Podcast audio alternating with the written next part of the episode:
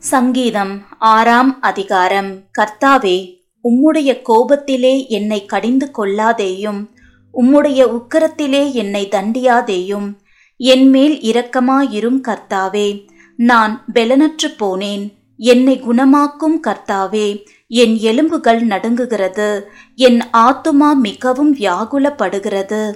கர்த்தாவே எதுவரைக்கும் இறங்காதிருப்பீர். திரும்பும் கர்த்தாவே என் ஆத்துமாவை விடுவியும்.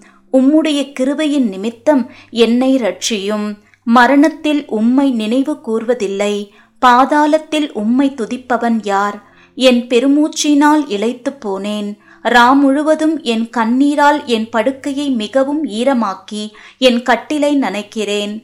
துயரத்தினால் என் கண்கள் குழிவிழுந்து போயிற்று. என் சத்துருக்கள் அனைவர் நிமித்தமும் மங்கிப் போயிற்று.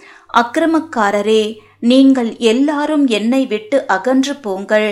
கர்த்தர் என் அழுகையின் சத்தத்தை கேட்டார். கர்த்தர் என் விண்ணப்பத்தை கேட்டார். கர்த்தர் என் ஜெபத்தை ஏற்றுக்கொள்ளுவார் என் பகையினர் எல்லாரும் வெட்கி மிகவும் கலங்கி போவார்கள். அவர்கள் பின்னாக திரும்பி சடுதியிலே வெட்கப்படுவார்கள்.